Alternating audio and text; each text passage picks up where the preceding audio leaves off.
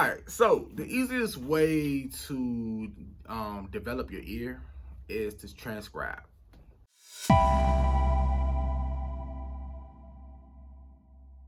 What do I mean by transcribe? I mean taking that one song off a record, CD, tape, whatever you call it, take that song, listen to it, and try your best to match it note by note, chord by chord, as much as you possibly can. Over time, you continue to get better and better, and your ear will, improve because your ear will be used to listening your ear will get better at listening for more details, more chords, you know, the in between passing chords. You'll, you'll start to hear and recognize progressions a lot faster and a lot easier. So, really, I mean, transcribing is the best and easiest way to develop your ear.